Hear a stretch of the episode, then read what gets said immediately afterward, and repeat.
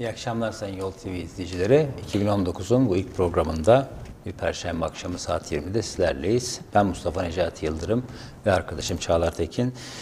Her zaman olduğu gibi gündemden öne çıkan 3 maddeyle sizlerle olacağız. 3 başlıkla diyelim. Tabii kadrolu başlığımız Suriye gene. e, Tabii bir yeni şeyi hatırlatalım maddesi. istersen öncesinde Evet bu arada e, bir e, hatırlatma Program konuğumuz e, Bülent Şık. Bülent Hoca kendisine e, zira e, Başsağlığı Ergene. Havzası'nda yaşanan e, o kanser riskinin yükselmesini kamuoyuna duyurduğu için 12 yıla kadar hapis cezası talebiyle bir dava açılmıştı Sağlık Bakanlığı'nın şikayeti üzerine.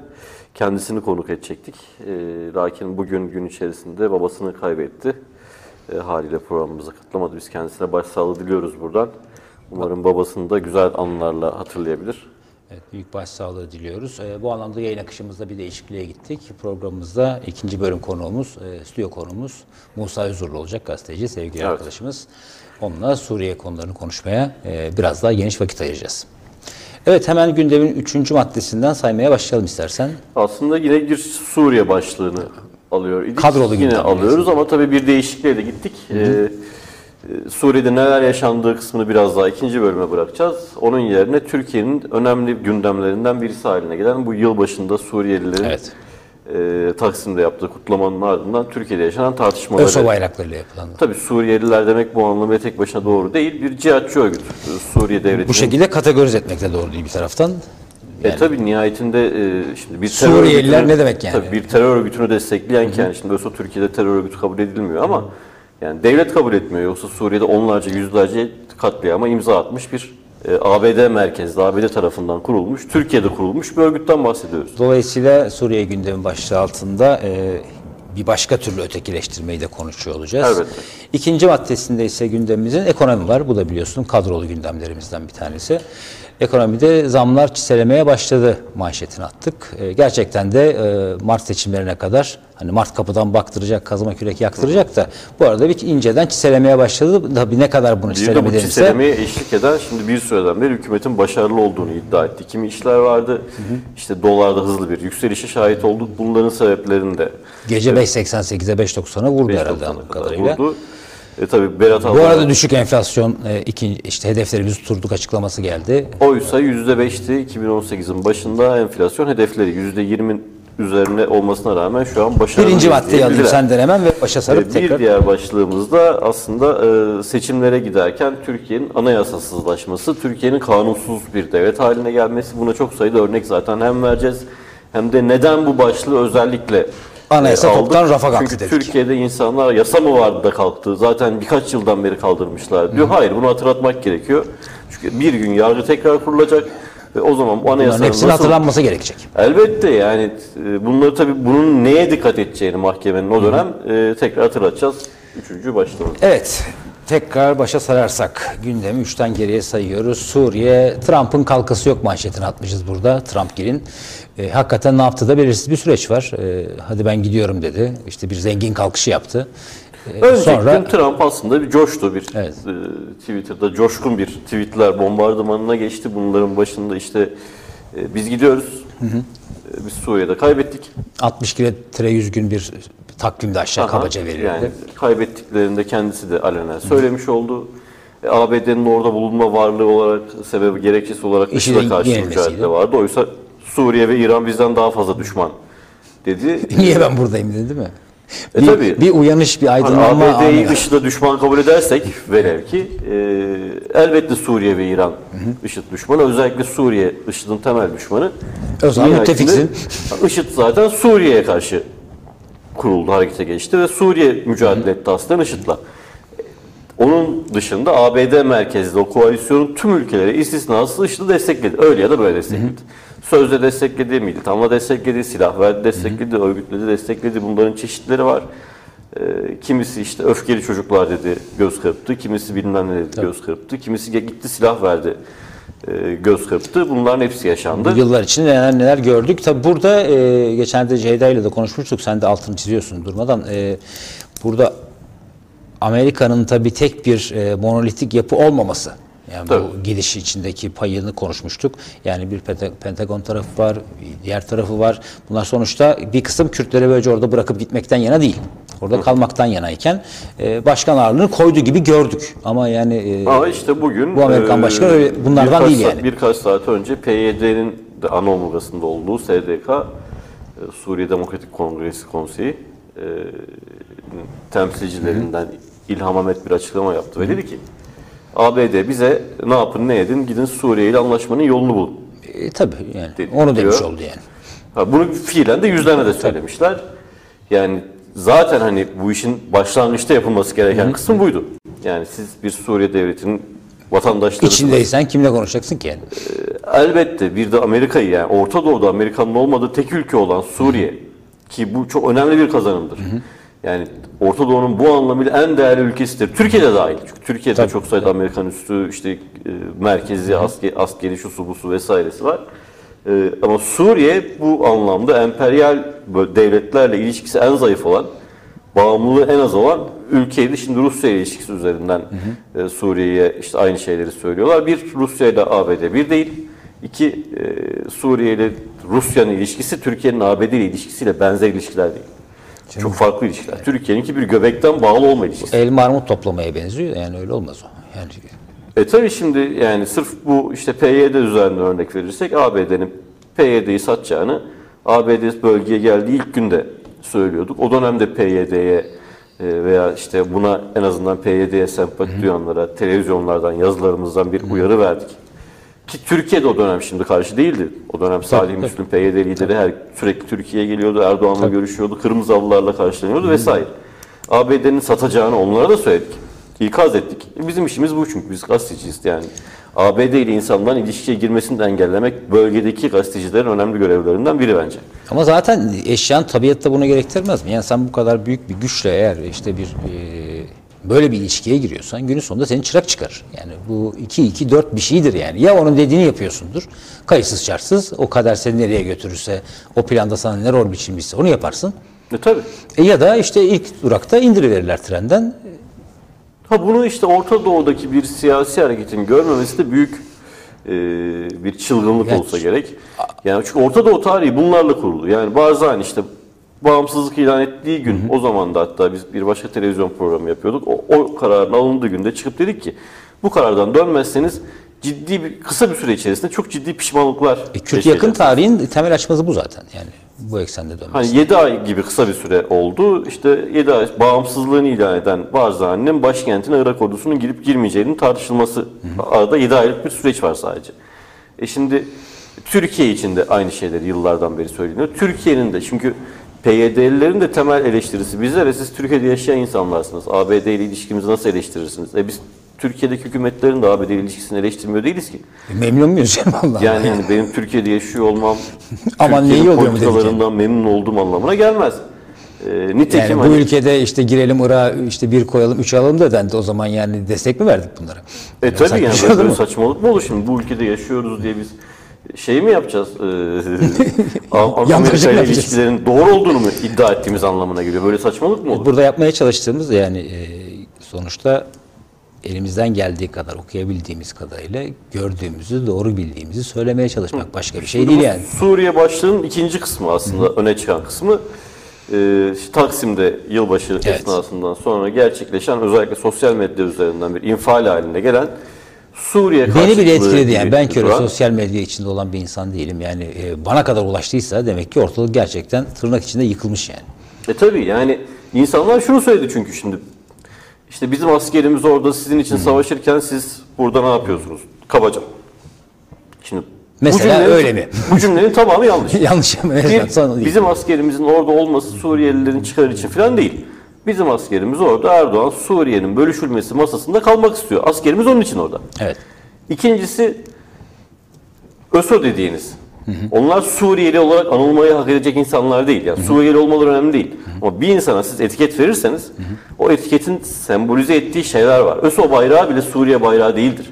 Şimdi Suriye bayrağı açtılar. Hayır o bir Suriye'deki bir terör örgütünün bayrağıdır bir. İkincisi Suriye tarihinde de o bayrak zaten manda bayrağı diye geçer. Yani Fransız mandasının, Fransızların Suriye'yi işgal ettiği dönemin bayrağı. Mandanın bayrağı. ÖSO'nun bunu seçmesi de hiç tesadüf değildir. ÖSO da bir manda örgütüdür nihayetinde. Yani şimdi ÖSO yarın Suriye'nin iktidarını alabilseydi. Yani grafikerim mi yok bir tane bayrak çizilecek canım? Niye gidip Kardeşim manda zamanın o planı işte Erdoğan diyordu gidecekti orada işte cuma namazı kılacaktı bilmem ne yap vesaire. E, velev ki böyle bir şey olsaydı. Yani Suriye iktidarı yıkılsaydı. Suriye'nin iktidarının düşmanı 130 ülkenin desteklediği örgütler gerçekten hükümeti devirebilseydi. Bir darbe yapsalardı. E, Suriye bağımsız bir ülke mi olacaktı? Bu noktada yani bütün bu dediklerini yani e, katılmakla birlikte şöyle bir şey de var. Şimdi Türkiye'de bir işte 4 milyona yaklaşan e, mülteci meselesi var. Bunun büyük kesimi de Suriye'den gelenler. Ha, bu arada yürüyerek Afganistan'dan yola çıkanlar, işte ta Çin'den, Uygur bölgesinden yola yola düzülüp gelenleri saymıyorum bile. Şimdi bu Suriyelileştirme işi e, fena bir şey. Çünkü tamam de ki burayı kategorize edelim Türkiye'deki Suriyelileri. Ama sonuçta adamların ülkesinde bir savaş çıkartılıyor. Bu savaşın katılımcıları, bu savaşın içinde rolü olanlar işte bu ülkede var. Öyle ya da böyle. Şekilde. Baya baya var. Yani Şimdi ÖSO yani- burada kuruldu, Yani işte- toplantılarını şimdi burada yaptı. orayı gibi. orada çarşı pazarı karışmasında e, işte Amerika'sından Rusya'sına, işte İran'ından işte Ya Arap Türkiye'nin önemli bir payı var. Yani, Hepsini evet. sayarsak. Şimdi insanlar işte can güvenliği, mal güvenliği gelecek. Korkusu adına ne dersen de. Çünkü bir sürü de şey üretiliyor. İşte Suriye'den orada zengini kaçtı. Burada bilmem ne oldu. İşte yani bu hale getirilmesi kimse ülkesini durduk yere terk edip gitmez. Yani E, tabii. yani burada 4 milyon Suriyeli vatan hainidir diye kategorize edilmemeli. Kesinlikle. Yani hiçbir insani bakış hiç Bir de şimdi bunu Suriyelilere düşmanlık var da bu Suriyelilerle beraber gelen 20 milyar dolar var. Bunu da çıkarın. E şimdi gidin şuradaki sanayi sitelerine bakın, apartmanlara bakın, fırınlara bakın, esnafa bakın. İş Hepsinde Suriye. asgari ücretin dörtte birine, yarısına çalışan Suriyeliler var. E Suriye'den gelen binlerce, milyonlarca genç kızı ikinci karı olarak alıyorum diyen insanlar var. Var. İnsan, bu insanlar kısmını tırnağa aldım. Yani hep beraber gidin abi o zaman. Tabii. Niye gitmiyorsunuz? O şimdi Suriyelileri suçlamak kolay. Koskoca dünya, tüm bölgenin en önemli sanayi merkezlerinden biri. Halep Sanayi Merkezi, Hama Sanayi Merkezleri. Bunların hepsinin yedek parçaları söküldü, Türkiye'ye getirildi. fabrikaları komple söküp getirmediler. Tabii hepsi burada parçalandı, hepsi burada yendi Şimdi satıldı. dolayısıyla benim en çok e, midemi bulandıran bu iki yüzlük kısmı. Yani Necip Türk milleti diye nutuklar atıp ondan sonra işte bizim işte kardeş severliğimiz, din kardeşimiz diye kucak açarız diye nutukları atıp meydanlarda. Üstüne para alıp bir de ondan sonra yetmiyor bu paralar ne yapıyorsunuz siz deyip bak açarım kapıları ha deyip bir de tehdit edip hani bir yüce gönüllülük ettin. Hani pembe incilik haftanı okuyan var mıdır bilmiyorum yani bir halt edersin o haltın bedeli neyse oraya bırakır gidersin. Bu işin yani raconu böyledir. E, biz böyle biliriz. E, ama sen koskoca ülkeyi bütün dünyaya bu hale de getirmeyin yani. Üstüne üstlük bir de işte tamam çirkin görüntü, tamam hiç de hoş değil, evet. Ama yani ben de savunmak zorunda kalmayayım bu durumu. Ama insan kendini o durumda hissediyor. Çünkü sen e, bir insanlık dramından üstünden çıkar da devşirmeyi de planladığın Bu bir arada insanlık ikinci, üçüncü dramından. başlıklara zamanımız kalıyor mu? Bugün sen uyardın Çağlar ne oldu? Baktım sen toparlamıyorsun. tamam iyi ettin. Evet ekonomiye geçelim. Zamlar çizelemeye başladı dedik. Bir dizi rezillik var. Yani evet şimdi şu an zamlar aslında seçim öncesi olduğu için ertelenmiş durumda. Gerçi yüzde 45 biliyorsun şahane köprümüz. Onlar Enflasyonu şaşırtan bir zam onlar yapıldı. seçim sonrası gelecekler için de küçük çiseleme yağmur olarak alınabilir. Yani şimdi- Tutulamayanlar diyelim. bir de bu köprüler zaten ciddi soygun. Evet. Yani bu ne Fatih nereden? Altaylı bile yazmış hiç böyle kendimi keriz durumda hissetmedim diye. Adamcağız yazık 140 lira verip geçmiş yılbaşı öncesi. Devrisi akrabaların yanından gelirken 218 lira para vermiş. E tabii şimdi Türkiye'de bir ekonomi, arkadaş diyor. hani bir devlet ekonomisi vardı. Şimdi devletle beraber ekonomisi de kısmen ortadan kaldırıldı. Evet. Onun yerine bir paralel ekonomi getirildi. Bu paralel ekonomide işte buradan gelen paralar kimi şirketlere o şirketlerden ortak bir havuza o havuzdan da başka harcamalara sistematik Dağıtılır bir oldu. biçimde dağıtılıyor. Yani burada yani devletteki denetim yasama, yürütme mekanizmaları ortadan kaldırılırken bir de bunlara hiç tabi olmayan muhtemelen devletten daha da büyük bir havuz yaratıldı. Orada tamamen bir iki kişinin emriyle kimin zengin edileceği, kimin fakirleşeceği bir atmosfer açıldı. Orada bir belirleme var. Bu da tamam. Hadi bu da tamam. Olur ha. İşte 3. Dünya ülkesi diyelim. Böyle de bir sürü var ülke. Ya bunu da yaparken bir akıl icap eder. Yani bir işte Ya İslamcıda akıl aramayacağım. Yani pa- paralel ne yapıyorsan yap. O paralelde de bir akıl, bir fikir, bir tutarlılık gerekiyor yani. Bir işte bir senaryo yazıyorsan o Orada senaryo- ama kişisel zenginlik hırsları var sadece. Ya Ama işte bindiğin dalı da kesiyorsun bu arada. Tamam boşalttın ülkeyi götürdün tamam işte offshore attın, şuraya attın, buraya attın yani şimdi. E şimdi Günah vebali boynuna. işte attın, e, tuttun kısmının ikinci bugün New York Times'ta çıktı. Türkler akın akın kaçıyor diye. Şimdi bu iş böyle olur. Yani dünyada nerede baskı, faşizan uygulamalar yükselirse oradan önce ilk kaçabilenler kaçar. Türkiye'den şu an kimler kaçıyor? Bir, bu sürecin sorumlusu patronlar kaçıyor. Mesela Tabii bugün Sabancılar işte ortaya çıktı. Malta vatandaşlığı almışlar. Herkes bir infial bir vesaire. de ifşa ediyorlar falan ne yapacaktı? Ha, Yani bir ben bir şey şimdi- diyemiyorum Yani yani. Şimdi bu adam- sermayedarın dünya vatanı mı olur? Vatanı mı olur? Paranın vatanı, dini imanı olur mu? Vatanı olur mu? Türkiye'de çok karlılar. Yani sıfır vergi E ödüyorsun. tamam şimdi de Malta kârlıdır. Oraya Hükümet abi. sana bir sürü rant düşüyor. E zaten ülkede yasalar ortadan kalktığı için sonsuz sınırsız bir talan atmosferi var. Orada istediğini yapıyorsun. Kimse de sana karışmıyor. Ne yasa var ne hukuk var. İşte bu işler böyle yürürken sen iki yandan da ikinci bir kaçak kaçış kapısı arıyorsun. Niye? Çünkü bu yıkım bu gemiyi batıracak. Batıracağını da şurada anlıyoruz sayın izleyiciler. Yani bunlar tabii zengini malı züğürtün çenesini yoruyor. Ee, bizim bilmemiz gereken kısmı ortada acayip de veriler var değil mi? İşte son iki aydır üst üste enflasyon düştü. Ee, Sayın Ekonomi Bakan durduğu çıktı dedi ki e, hedeflerimize ulaştık güzel.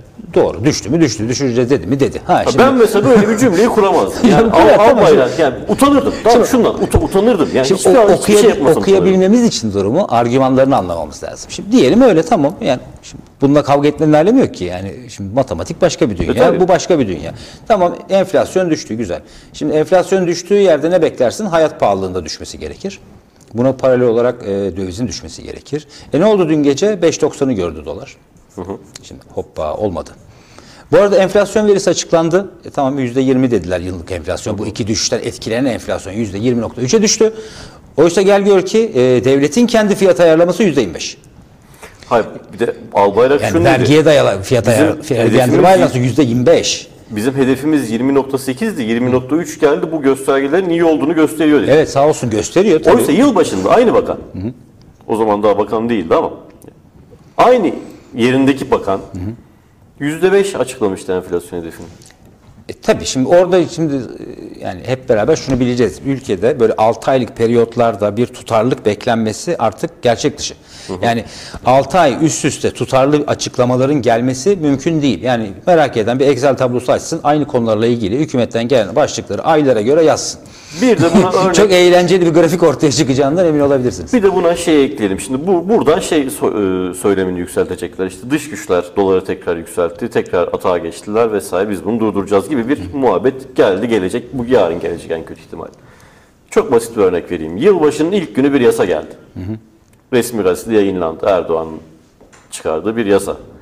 E, yabancı tütün ürünlerindeki gümrük vergisi sıfıra indirildi. Çok iyi olmuş. Eskiden yani o yasa gelmeden önce neydi? Ton başına 150 dolar vergi alınıyordu. O da Türkiye bir şey değilmiş de gene 2002 yılına kadar AKP iktidara geldiği ana kadar tarımsal alanda en büyük üçüncü ihracat kalemiydi tütün. Evet evet biz çocukken öyle büyüdük. Yani, Yani işte incir, fındık. tütün, fındık. Üzüm üçüncüsü tütündü. Şu an biz en fazla üçüncü madde olan, ihraç ettiğimiz en büyük üçüncü kalem olan İthalatçı durumdayız. 2012 yılından bu yana net ithalatçı pozisyonu. Ve o kadar kötü durumdayız ki fonda koyamıyoruz. Koyamıyoruz ve 2002 AKP'nin iktidara geldiği dönemden bahsediyorum. 2002'den. 2002'den bu yana toplam tütün üreticisi sayısı %83 azalmış durumda. Tütün üretim miktarı da %47 azalmış Bir durumda. noktalayalım bir de anayasa toptan rafa kalktı diye başlığımız var. İki dakikada ondan konuşalım süremizi bitiriyoruz. Hızlıca kimi başlıkları saymak gerekiyor. Ee, Bunlardan bir tanesi işte e, İstanbul Büyükşehir Belediye Başkanı Binali Yıldırım açıklandı. Binali Yıldırım'ın açıklanması anayasanın 94. maddesine göre yasak. Anayasanın 94. maddesi der ki meclis başkanları ve vekilleri siyasi partilerin etkinliklerine makamlarından kaynak olmadığı müddetçe yani siz bir partinin etkinliğini yaparsınız meclis başkanımızı da çağırdık dersiniz bu ayrı. Buna dahi katılamazken aday oldu. Evet. Bu anayasanın temelden red.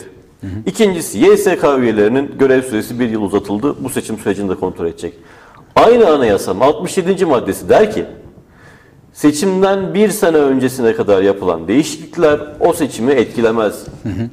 O yüzden YSK'nın görevinin şu an bitmiş olması gerekiyor. Şu anda bir de tabii e, CHP biliyorsun en çok tavır gösteren parti yine onlar bu duruma e, Anayasa Mahkemesi'ne ya da YSK'ya götürüp götürmemeyi de kendi işlerinde tartışıyorlar.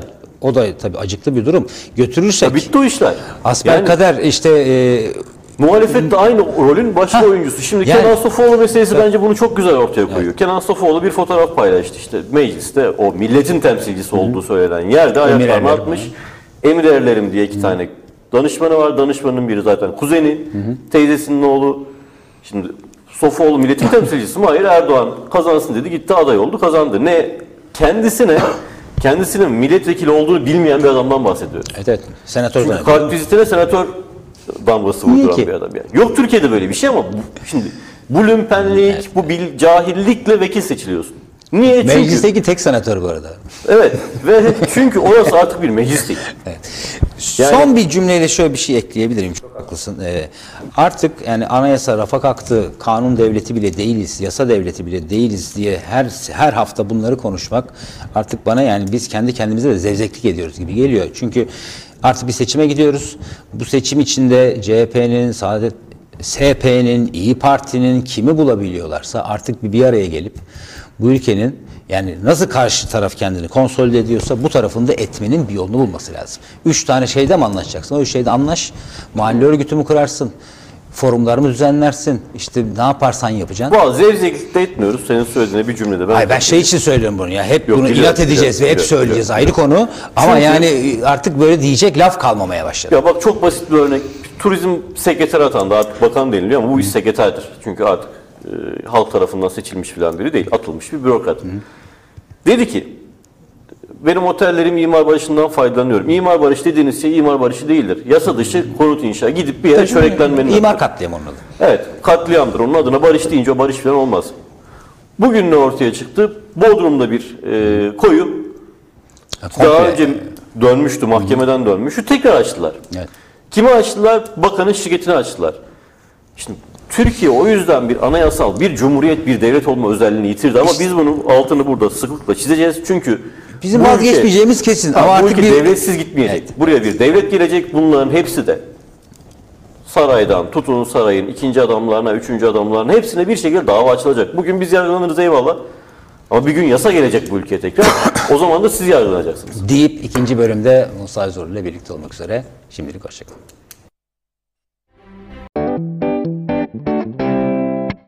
Günün sonundan ikinci bölümüyle tekrar birlikteyiz. Ee, konuğumuz Sayın Gazeteci yazar Musa Özurlu. Sayın diyorum da Musa'cığım hoş geldin. Sayın ya da saymayın canım Allah Allah. Sayarız tabii başımız gözümüz üstüne. Hoş geldin. Eyvallah. Merhaba, merhaba. Ee, biliyorsun bizim işte e, kadrolu gündemimiz Suriye. Ee, Çağlar'la biraz kaynattık. En son olup biteni Biz daha Suriyelilerin Türkiye'de gördüğü muameleyi konuştuk Evet. aslında bir yandan. biraz daha bölgeye açılıp bu konuyla da ilgili görüşünü alıp değil mi? Onunla ilgili yani çok çok kısa bir şey söylemek lazım. Ee, ben bu Suriyelilerle ilgili değerlendirmeyi e, şuna benzetiyorum. Bilmeyen insan ormana baktığı zaman sadece ormanı görüyor. Karşısında bir yeşillik var tamam mı? Fakat bilen insan e, ağaçları tek tek görebiliyor. Yani bitkileri, otları, ağaçları tek tek görüp onların ne olduğunu anlayabiliyor. Onun ayırdığına varabiliyor. Şimdi Suriyelilerle ilgili Türkiye'de değerlendirme yapıldığı zaman mesela geçtiğimiz günlerde işte yani yılbaşı kutlamasından sonra başladı bu şey tartışma. Ee, ÖSO bayrağı açmış olan bir grup var. Şimdi bu ÖSO nedir? Bayrağını niye açıyor bu adam? Bu bayrağın kendisi nedir? Bu adamların düşüncesi nedir? Yani temeli nedir?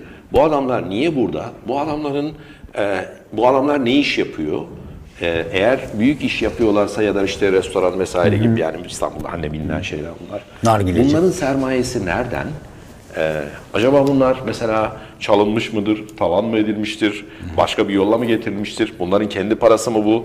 Buraya yatırıma mı gelmişlerdir? Savaştan kaçtıkları için mi gelmişlerdir? Avrupa'ya gitmek üzere aslında Transit hedeflerini koyup burada mı kalmak zorunda kalmışlardır? Birçok e, veriyi değerlendirmek lazım. Yani bununla ilgili hani bir değerlendirme yapılacağında. Fakat e, insanlar mesela direkt şey göre olarak görüyor. Bunlar Suriyeli, tamam.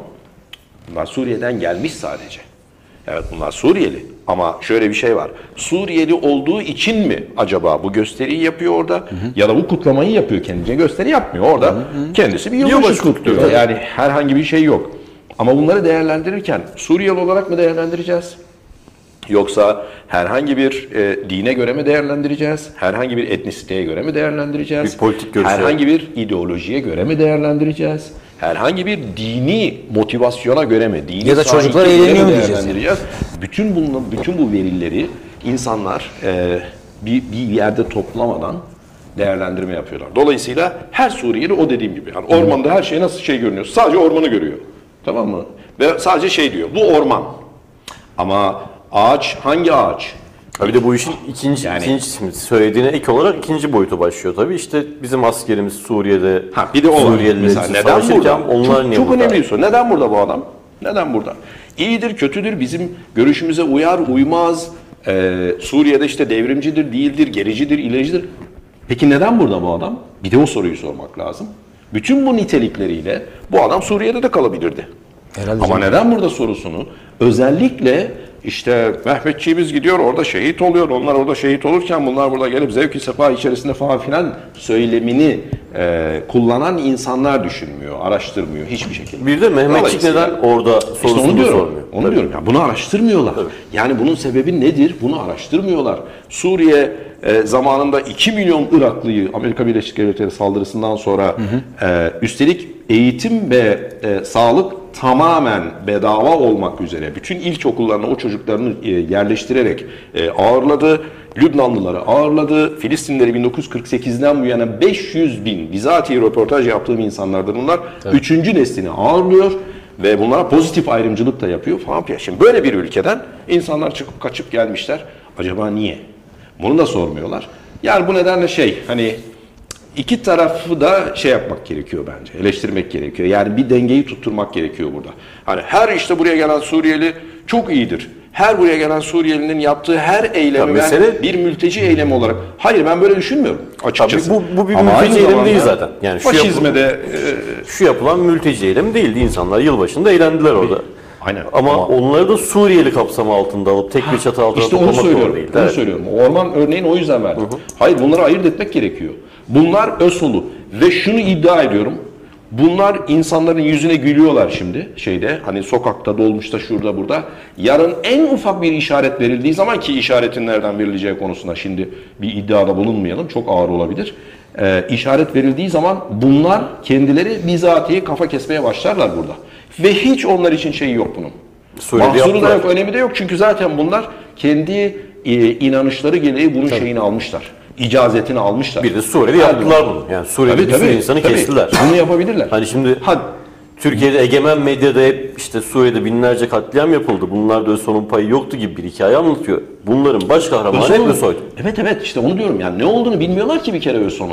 Kim olduğunu bilmiyorlar ki. Nerelerden çıkan insanlar. Özsoy bile neden bilmiyordur herhalde kimlerden oluştuğunu, Hareket ettiklerini onları da bilmiyorlar. Çünkü hiçbir şey bilmiyorlar.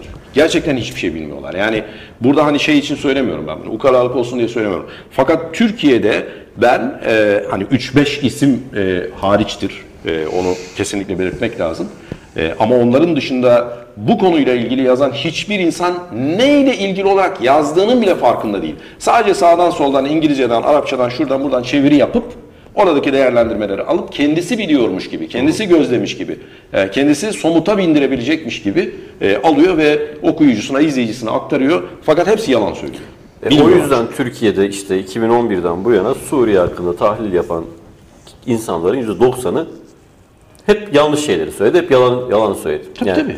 Biz Yani 2012'de hiçbir de- hesabın tutmamasından da E anlaşılıyor tabii yani. 2012'de biz bunları konuşurken Suriye'de işlerin bir şekilde buraya geleceğini söylüyorduk. Aynen. O zaman Aynen. da bizim tam tersimizdeydiler ki o zaman güçlüydüler. Yani IŞİD işte vesaire hepsi Suriye'nin içinde Argümanlar daha çok destekliyordu. Hükümet köşeye sıkışıyordu ve buradan bir zafer.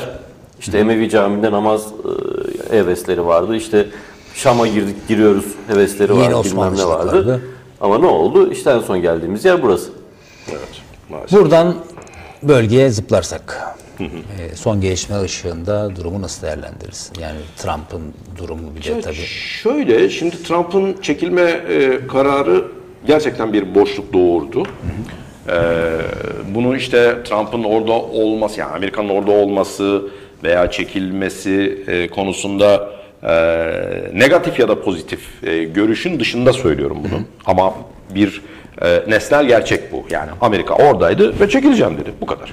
Peki bundan sonra ne oldu? Birden bir boşluk oldu. Hatta hatta e, Türkiye için bile çok büyük sürpriz oldu aslında. Yani şimdi telefon görüşmesinde e, Trump'ın böyle bir karar aldığı söyleniyor. Bana çok ina- inandırıcı gelmiyor. Çünkü koskoca bir ülkenin bir manevra e, yapması öyle sadece bir telefonla olacak bir iş değil, değil. Ama ne olursa olsun bu karar boşluk yarattı. Bu boşluğun bir şekilde e, doldurulması gerekiyor ve tabiatın kanunu gereği söylüyorum bunu. Yoksa bir siyaset gereği de değil. Doldurulması gerekiyor bu boşluğun. Peki bunu kim dolduracak?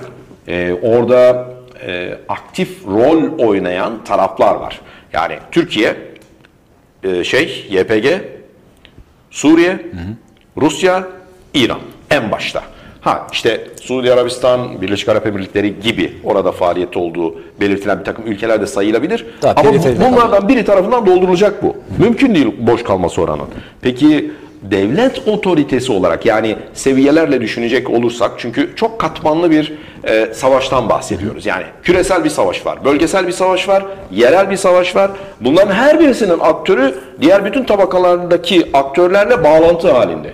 Yani işin içinden çıkılması çok zor ama sonuç itibariyle e, buraya devletlerin hakim olması gerekiyor. Çünkü aslında bu savaş şu anda eğer Suriye'de devam ediyorsa Suriye hükümetiyle artık devrim yapmak isteyenler ya da bir hak elde etmek isteyenler arasında bir savaş değil, devletlerin kendi arasında devam eden ve ölümcül bir savaş.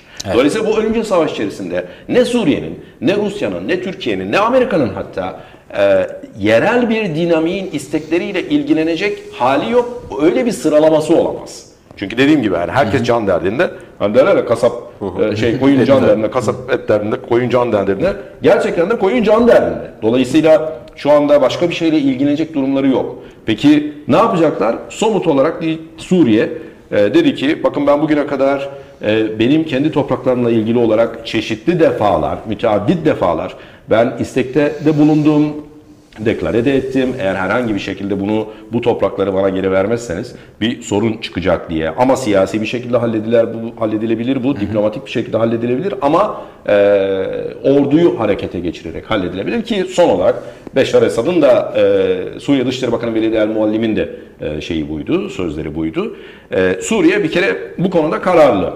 Ee, Kürtler açısından baktığımız zaman şöyle bir tablo çıktı ortaya. Ee, Amerika Birleşik Devletleri ile işbirliği yaptılar. Doğrudur, yanlıştır ayrı bir mesele ama gerçek dediğim gibi yani nesnel durum bu. Yaptılar. Ve Amerika Birleşik Devletleri'nin çekilmesiyle birlikte bir boşluğa e, düştüler ve bu boşluk içerisinde orayı doldurma ihtimali olan şeylere baktığımız zaman, adaylara baktığımız zaman bunların arasında kendileri açısından ehvenişer olan Suriye. Çünkü bunu şunun için söylüyorum. Ee, Suriye'nin yaklaşımı diğer devletler gibi değil. Yani mesela Türkiye gibi değil. Türkiye'nin e, Kürt sorununa yaklaşımı gibi değil Suriye'nin Ya yaklaşımı. buradaki Her ne örneği kadar- şunun üzerinden e, veriyorsun sanırım. Irak, İran, Türkiye Tabii ve tabii Suriye onu dördüncüsü. Tabii tabii. Kürtlerin yaşadığı Tabii, dört yani, ülkenin Aynen coğrafyası. tabii. Yani mesela Irak'ta mesela evet bir şu anda bir şey yapı, yapısı var. Yani e, Kürdistan bölgesel yönetimi var ama şöyle bir şey de var. Mesela referandum sonrasında ki kendi iradeleridir bu. Yani sonuç itibariyle referanduma gittiler. E, ve e, herhangi bir hile burada olmadan halkın çoğunluğu bağımsızlık yönünde oy verdi. Şimdi normal olarak hani ka- top yani halkların kendi Kaderin e, tayin kaderini hakkı. tayin hakkı diye bir şey var. Ve burada herkesin bunu kabul etmesi gerekiyordu. Ama başta Amerika Birleşik Devletleri ol- olmak üzere herkes reddetti bunu. Dolayısıyla şu var, e, orada bunun çok kolay olmadığını ve siyasi, devletler arası e, siyasi mücadelenin bunda e, belirleyici olduğunu Kürtler gördü. Türkiye'ye baktığımız zaman Türkiye'de yıllardır devam eden bir e, şey var. Bir mücadele, bir tartışma. Her ne şekilde tanımlanırsa tanımlansın bir anlaşmazlık söz konusu. Ve burada da şu anda çok kritik bir süreçten geçiliyor. İran'a baktığımız zaman İran zaten çok sert bir şekilde bastırıyor. Yani e, İran diğer devletler gibi değil. Hani e, İran hiç kimseyi öyle demokrasi vesaire adı altında dinleyecek hali yok zaten. İran bastırıyor. E, geriye şimdi Suriye kaldı. Suriye'de de şu ana kadar gelinen bir e, aşama söz konusu. Bu dinamik belli bir merhaleyi geçmiş durumda ve bunun bir şekilde korunması gerekiyor. Bunu da yapabilecek tek ülke Suriye. Bir de şöyle Neden? bir farkı var belki. Evet. Tarihsel olarak da bak bakıldığı durumda Kürtlerin bu dört ülke içerisinde en az acı çektikleri ülke Suriye'dir. Tabii kesinlikle. Evet. Şimdi, şimdi mesela şunu şunu anlatırlar. Yani biliyorum süremiz çok kısıtlı ama bu örnekler çok şey olduğu için belirleyici. Yok, tamam. Şimdi şu şu söylenir. Ee, Türklere şey Kürtlere işte e, Esad zamanında Kimlik kimlik, vermedi. vermedi. Tamam mı? Yok Evet, çok öyle değil. Hayır öyle değil. Suriye'de e, yönetime göre yaklaşık 2 milyon e, Kürtlere göre 3 milyon, bana göre ikisinin ortasını alalım. yani iki tarafında abarttığını düşünerek 2,5 milyon, 2-2,5 milyon Kürt var. Bunların sadece 300 bini kimliksizdi. Ve bunlar 1940'lardan itibaren Suriye'ye göçen insanlar. Nereden göçmüşler? Türkiye'den göçmüşler, Irak'tan göçmüşler. Neden göçmüşler? Türkiye'de şapka devriminden tutun da e, Yerel aşiret isyanlara. anlaşmazlıkları, kan davaları, askerden kaçmalar e, veya Türkiye'de herhangi bir şekilde gördükleri baskılar vesaire. Irak'ta da aynı şekilde. Bir takım sebeplerden dolayı Suriye'ye geçmişler. Niye? Orada akrabaları var. Doğal bir şey. Suriye yönetimi de demiş ki bakın siz benim vatandaşım değilsiniz. Yani buraya geldiniz ama benim vatandaşım değilsiniz. Dolayısıyla size kimlik vermiyorum, veremiyorum. Şimdi bir devletin böyle bir hakkı var mı yok mu? Siyasal bir şey midir bu? insani bir şey midir? Bu ayrı bir tartışma konusu. Ama gerçek bu. Bu şekilde. Peki e, hemen bir örnek daha vereyim. Suriye'nin Telkelah bölgesinde yani Lübnan sınırı, Humus'un e, Lübnan sınırı tarafında ee, yaklaşık 30 bin Şii yaşar.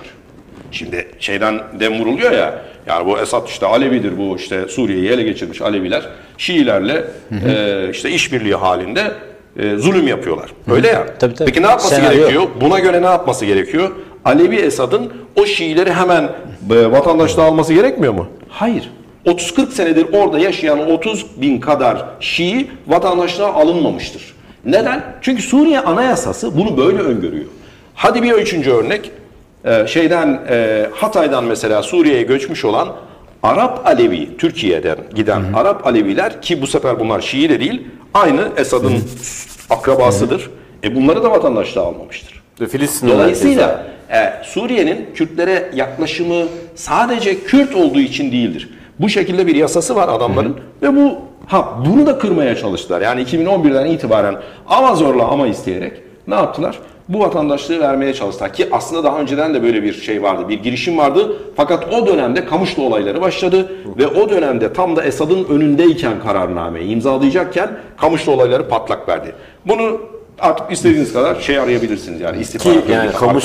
Kamış Dolayısıyla seyircilerimiz bilmiyor Ha. belki ama Kamış olayının Suriye'de 2011'de başlayan isyanla bir alakası yok. Yok yok. Kamış'ta o öncesinde 2006 şey. 2006 Tabii. yılında yaşanan Tabii bir, tamamen. bir başka Tamam. geri. Ha ben bunu şunu şunu söylemiyorum. Yani ben Suriye yönetimi Kürtlere tamamen çok iyi davranıyor. Çok iyi e, yaklaşım içerisinde Kürtler bütün işte Suriye'de çok mutludur falan anlamında söylemiyorum. Sadece bu olay özelinde insanlara yanlış bilgi veriliyor. Ha bu da şunu gösteriyor. Suriye yönetiminin e, Kürtlere yaklaşımı diğer ülke yönetimleri gibi değil. Ha Irak zaten bunun yani Saddam Hüseyin döneminde katliam yaptı Saddam Hüseyin. En azından daha Halepçe'yi seküler yaptı baktığını görüyoruz. Şimdi adam kitlesel katliam yaptı. işte Halepçe e, Türkiye'de yaşadıklarını zaten biliyoruz. Yani faili meçhullerden tutun da bilmem nereye kadar uzanan bir e, tarihi var. Utanç verici bir tarihi var. İran'da dediğim gibi bastırılıyor ama Suriye'de bunların yaş- bunlar yaşanmamıştır. Bir sinema olayı vardır. Bir de şey vardır. Yani Kamışlı olayı vardır. Tarihe geçer. Ama onun dışında elbette tutuklamalar da vardır, gözaltılar da vardır. Fakat bu tutuklama ve gözaltılar aynı zamanda bütün muhaliflere yapılmıştır. Yani bu Kürt olduğu için özellikle Kürtlere yapılmış değil. Dolayısıyla şey var. Yani Suriye'nin Kürtlere yaklaşımı diğer ülkelerin yaklaşımı gibi değil. Çünkü Suriye kendi içerisinde dış siyaseti çok iyi bilir. Ama iç siyasette mesela ayrım yapmazlar. Yapılmaz. Zaten yasaktır. Yani e, etnik ve e, dinsel ayrım yapmak ve siyaset yapmak zaten yasaktır. Dolayısıyla devletin kendisi de bunu yapmaz. Bütün o öngörülerin, o ön yargıların Ki yani bu sadece Kürtlere Ee, özgü değil. Şimdi Suriye içerisindeki etnik e, ve mezhebi verilerin hem yani Türkiye'de sunulan bu verilerin hepsi yanlış verilerdi. Yani şimdi bir Alevi iktidarı var işte Alevilerin baskısı var diyorsun. Suriye ordusunun savaşın başında da şu anda %70'inden fazlası Sünnidir.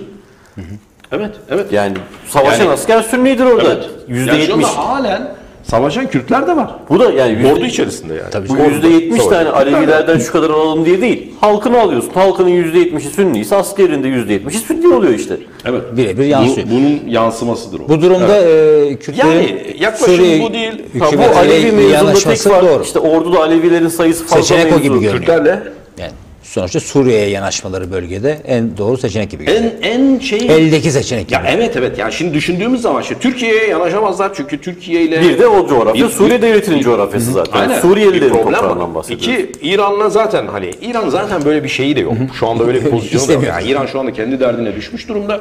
Böyle bir pozisyon da yok. Rusya, Rusya'nın zaten en baştan tavrı belli. Amerika Birleşik Devletleri ile işbirliği yapmayın. Size e, kültürel e, bütün Özellikle. haklarınız verilsin. idari özellik de verilsin. Yani ademin merkeziyetçilik olarak adlandırabileceğimiz. Onun biraz daha ileri aşaması tabii bu. Tamam bunu da verelim.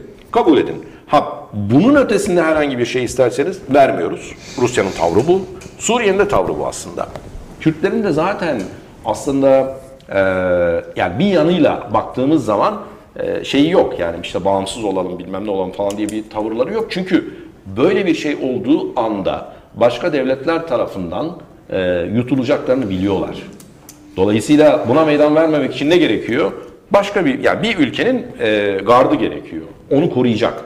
Onu korumak zorunda. Hatta dikkat ederseniz e, Afrin aşamasında da aynı şekilde yapılan çağrılarda şöyle bir ifade kullanıldı. Denildi ki Suriye yönetimi kendi sorumluluğu içinde olan o görevini yerine getirsin ve kendi topraklarını korusun.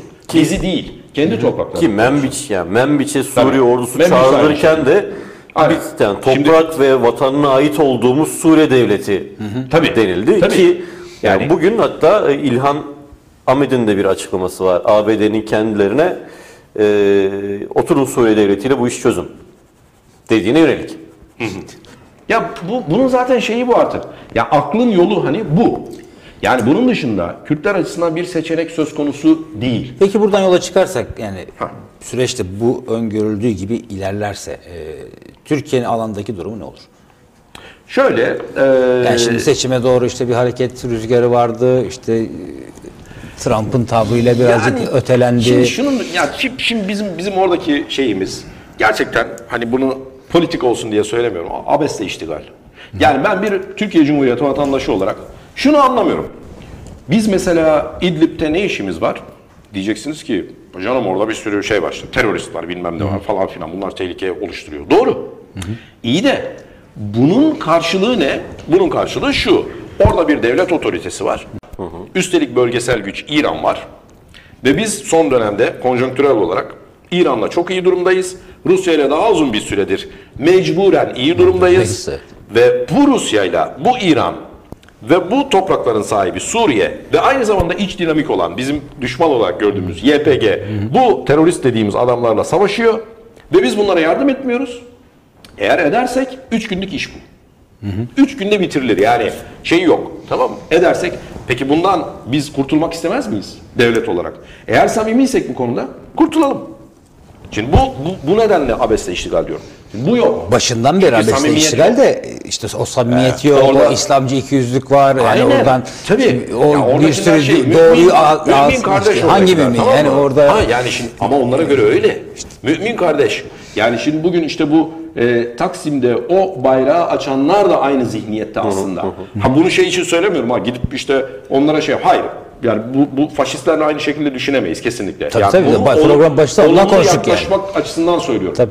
Yani benim tamamen ka- karşı e, görüşte olduğum insanlar ama bu ayrı bir şey. Bunlara yaklaşım ayrı Ya bir şey. o, faşist Bu ayrı bir şey. zaten çok fazla çarpık yanı var. Evet. Yani sadece burada değil. İşte biz programın başında da konuştuk. Halep'den bir sürü sanayi merkezinin Türkiye'ye gelip Türkiye'de bu işin yağmalanmasına çıtını çıkarmayanlar. Binlerce Suriyeli çocuğun iki yüzlük zengin bir erkek- tarafı yok. Tabii canım. Yani Tabii. Zen- zengin Tabii. Türk erkekleriyle evlenmesine ağzını açmayanlar e şimdi çıkıp Suriyeliler gitsin diyor. Yani gidecekse önce senin buradan menfaat duyan patronun gitsin. Oranın yağmalanan malı gitsin. Oradan buraya gelen nakdi iki- 20 milyar dolar civarı sermaye gitsin. son bir cümle alalım Son, son cümle şu. Türkiye'nin Suriye'de yapacak hiçbir şey yok. Yapacağı tek şey şu. Rusya ile işbirliği halindeyiz. Suriye ile işbirliği yapmak zorundayız çünkü bizim hatamız Sinyaller de geliyor Ve bu zaten. ikisiyle işbirliği yaptığımız anda Kürt sorunu da herhangi bir şekilde çözülecek. Ha bunu şey anlamda söylemiyorum. Kürtler bastıracak, bastırılacak tekrar ve ila nihaye haklarını isteyemeyecekler anlamında söylemiyorum. Süreç. Ama bunun makul bir yolu var. Bu da verilirse eğer çok güzel bir bölgesel birlik oluşturulabilir ve bu Yani bunun 10 için yıl öncesinde şu olması anda- gereken olur yani. Çok önemli bir fırsat var. Bir zamanlar Şamgen deniliyordu. Ee, bunun içerisine yerel dinamikleri de katarak onların bütün kültürel, bütün varlıksal, bütün temel hakları verilerek çok güzel bir dünya yaratılabilir. Şimdi fırsat bu fırsat. Eğer bu fırsatı kaçırırsa Türkiye e, bundan sonra bunu Telafisi yakalayabilmesi mümkün değil. Tablo Evet sayın seyirciler, güzel dileklerle bu sefer kapatıyoruz programımızı. Haftaya aynı gün ve saatte görüşmek üzere. Hoşçakalın.